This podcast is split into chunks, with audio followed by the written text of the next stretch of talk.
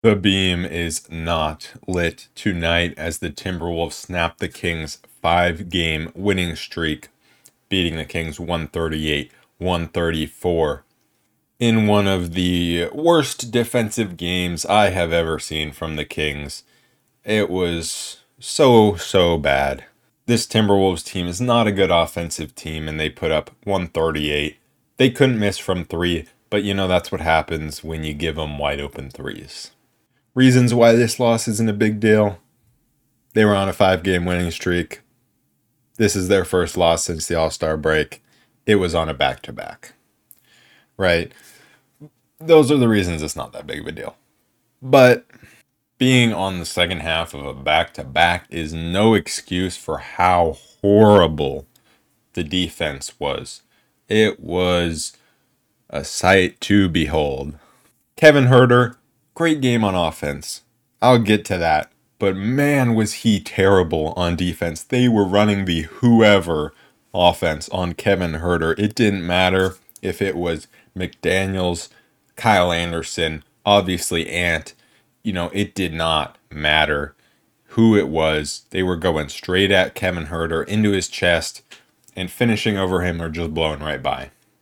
Keegan Murray was having similar treatment. I mean, there was a point in this game, I think it was second quarter, maybe third quarter, I can't remember, although Keegan barely played in the second half, so I'm thinking maybe it was the second quarter, where the Kings finally, finally actually stopped the initial play from the Timberwolves, actually stopped the initial pick and roll. They trapped, you know, Anthony Edwards and then recovered. It's like great.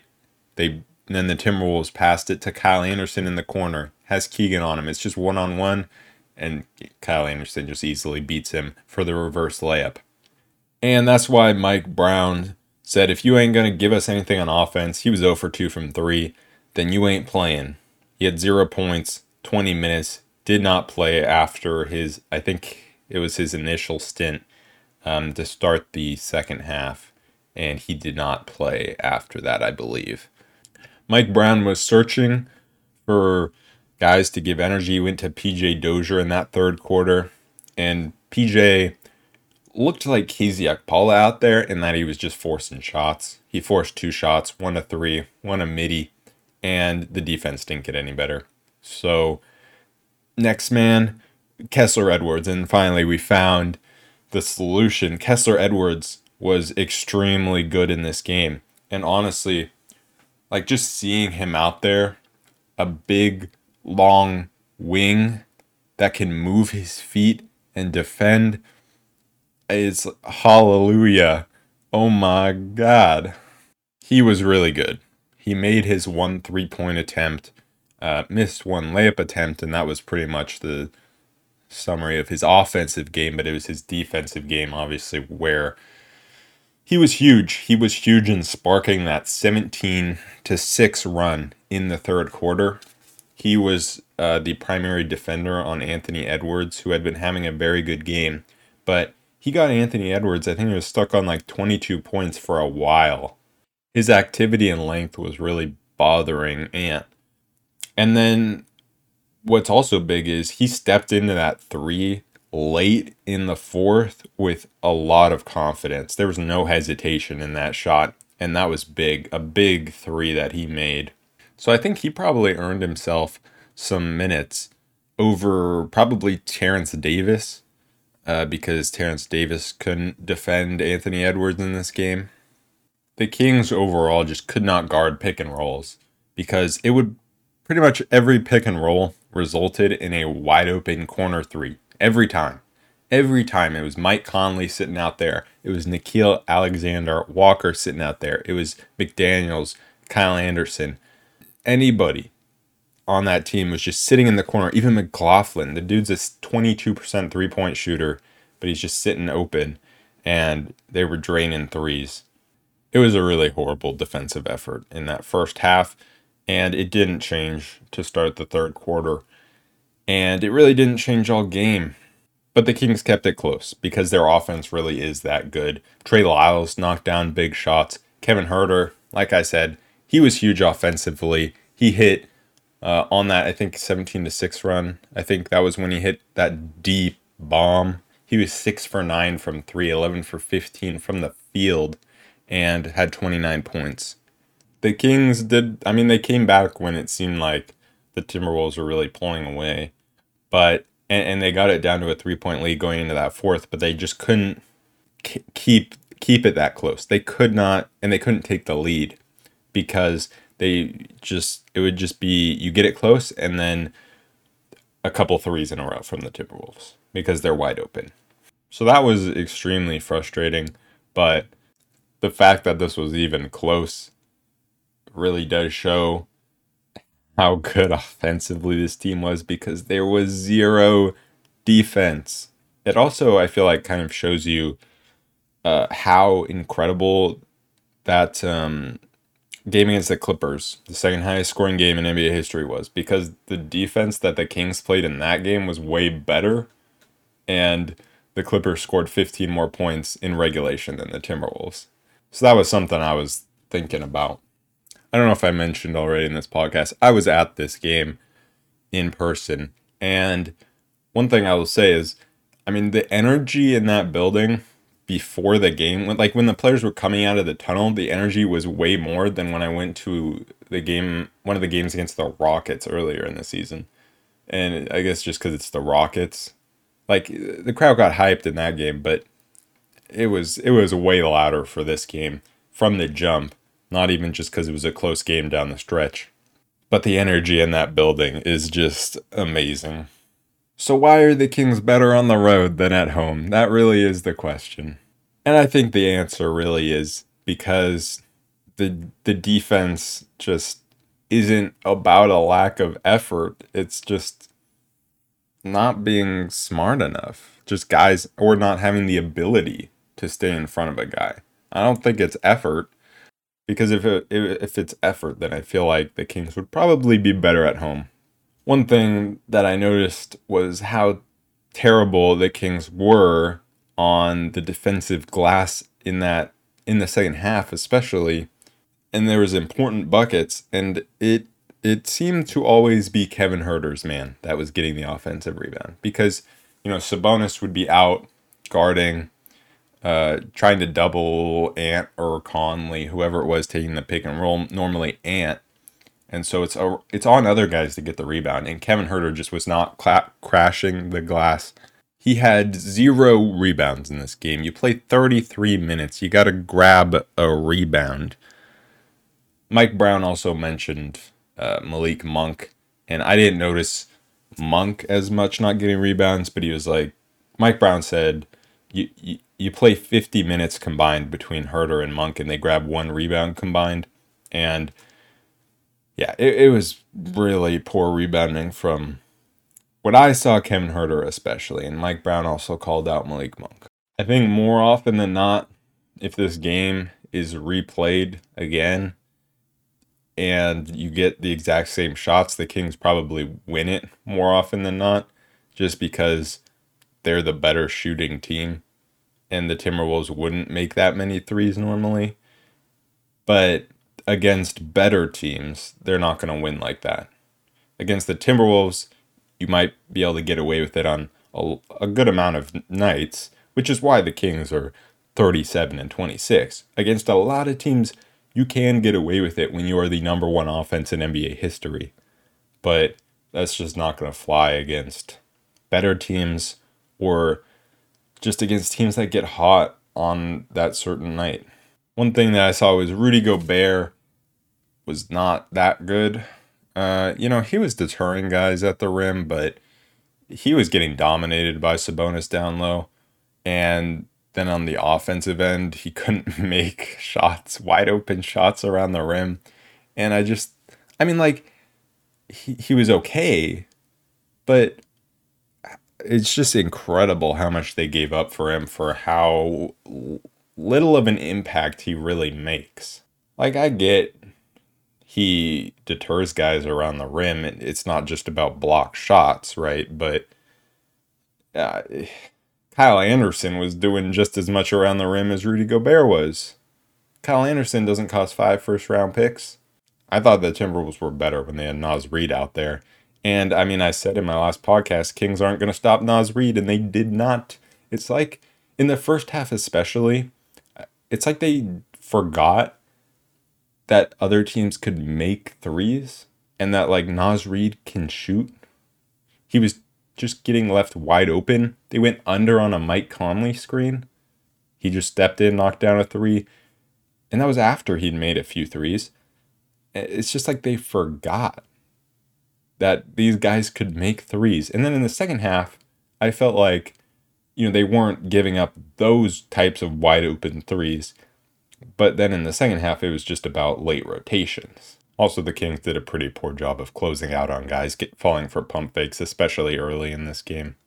It's really incredible that this was even close, but it was, and the Kings had a chance. They had a chance to tie the game at one point when Kessler Edwards went to the rim. He missed a pretty tough layup, which was, you know, fine. And then Sabonis got the rebound. He was right there. He could have tied the game. I don't know how he missed that, but he missed that, and then the Timberwolves go the other way and score in transition.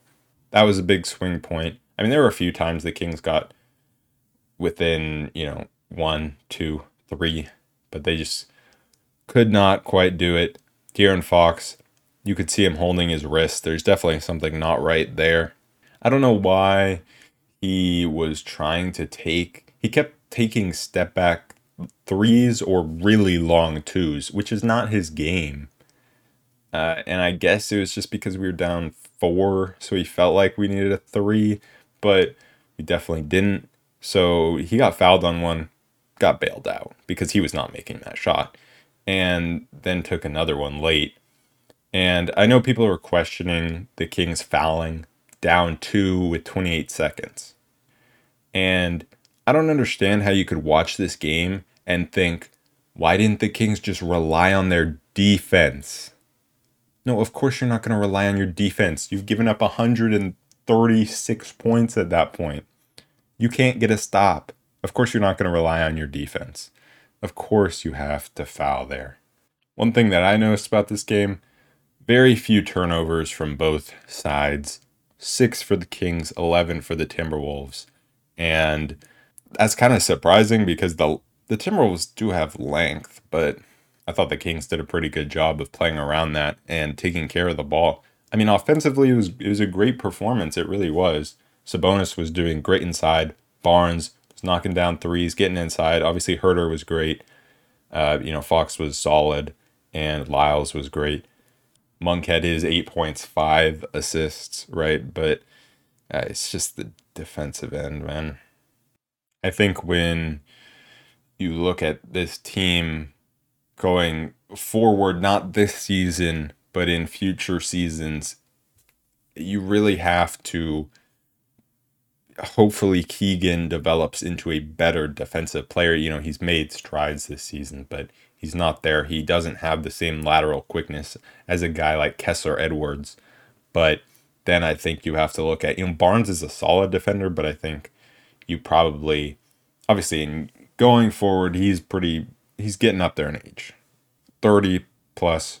So I think when you're looking at the spots that you need to probably replace at some point going forward, it's going to be that small forward spot, and you need a defensive player in that spot. I mean, and, the, and obviously the only other spot that you could think about is the shooting guard spot, but I don't see Kevin Huerter losing that spot, even though he is pretty bad defensively. So I think going forward, you're really looking at Keegan to make strides defensively going forward, and then you have to get another wing player, uh, either the three or the four. Obviously, Keegan can just play the three, and you know if he makes those strides defensively, and then hopefully you get a someone who can block shots and defend. One thing that I noticed uh, was Mike Conley wasn't out there to start the second half, and then he came in after like a minute, maybe even less. So I don't, I was just wondering what that was about. I don't know what that was about. The Kings before this game uh, were the last team to be undefeated after the All Star break. So that was cool because the Bucks lost to Philly earlier today. Uh, but obviously, that is gone now. Their next game is uh, an NBA TV game against the Pelicans at home. The Pelicans have really, really been struggling for a while now. I mean, we took the third place uh, spot in the West from them, and then they just plummeted. But one thing that we, of course, have to remember is what happened last time we played the Pelicans. The Pelicans were without a bunch of guys, and the Kings lost 136 104 in the saddest game of the season. So hopefully we can do a little better than that. I think the Pelicans still, I mean, they have a lot of injury concerns. Uh, Zion's still out. Brandon Ingram has been back, but he was battling injuries. Uh, and then Larry Nance, Jose Alvarado, Josh Richardson have all been out. Uh, and Valanciunas is day to day, it says. So at the end of the day, a game that the Kings should be heavily, heavily favored in. Still at home, uh, the Kings will be rested up. Pelicans will be as well. But um, the Pelicans are bad on the road 11 and 22. Last time the Kings played the Pelicans, it was Trey Murphy and it was Naji Marshall who went off. I don't expect that to happen again, but if the Kings give the same looks to the Pelicans as they just gave to the Timberwolves, then it's very possible that it could happen again because Trey Murphy's just going to be sitting there at the three point line and he's just going to be shooting away. I do wonder if we see more Kessler Edwards minutes, possibly guarding Brandon Ingram in this game. That could be interesting. I don't know. We'll we'll see if if he's earned minutes right away.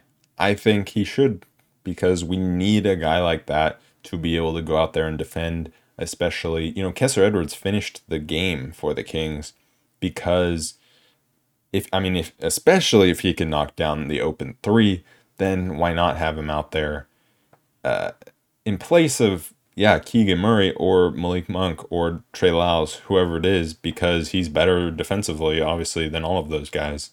And in late game situations, if it's just going to be Fox all the time, then all all the guy who whoever it is in that spot, all they're going to be doing is sitting on the perimeter and waiting to catch and shoot a three. So if Kessler Edwards can do that, he can earn not only just minutes, but late game minutes like we saw today. Obviously, it was just one game. So he could, I mean, I could just see him not even playing in this next game and not playing much the rest of the season because, I mean, that's a big possibility, but I would like to see him more. Also, one thing I forgot to mention, we saw Alex Len Alex Len cameo. Let's go. The crowd went crazy for Alex Len. You know, if if the Kings hadn't been on a 17 to 6 run at the time, would they have gone as crazy? Probably not. But still, the crowd loved Alex Len. He went out there, played defense, then set a great screen for Malik Monk to get the end one. So a great 30 seconds there from Alex Len. Anyways, that is it for this episode of the Royal Report. If you're watching on YouTube, make sure to like, comment, and subscribe. If you are listening to the audio version of the podcast, make sure to leave a rating and a review. You can follow me on Twitter at underscore the Royal Report, and I will see you guys next time to recap that game against the Pelicans. Peace.